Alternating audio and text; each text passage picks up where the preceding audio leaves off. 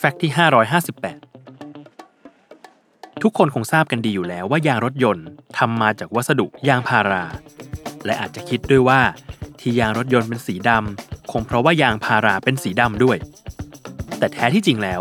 ยางพารามีสีอ่อนมากๆ จนเรียกได้ว่าเป็นสีขาวเลยก็ว่าได้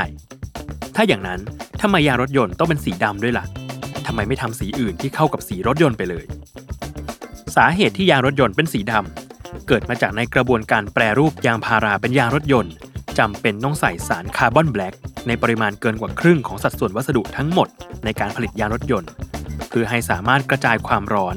จากการเสียดสีระหว่างหน้ายางกับพื้นถนน และเพิ่มความทนทานให้กับยางรถยนต์ทำให้ยางพาราสีขาวๆที่เห็น จึงกลายเป็นสีดำสนิท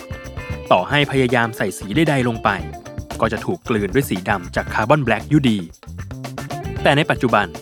นักวิทยาศาสตร์ ได้มีความพยายามที่จะหาสารชนิดอื่น ๆ ที่ดีกว่าและไม่ใช่สีดำมาทดแทน carbon black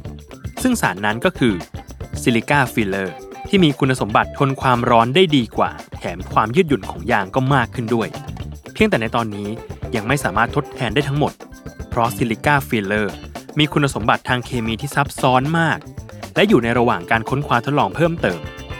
แต่ถ้าในอนาคตวิทยาการเกี่ยวกับสาร silica filler เพิ่มขึ้น เวลานั้นเราคงได้เห็นยางรถยนต์ที่มีสีสันหลากหลายมากขึ้นแน่ๆ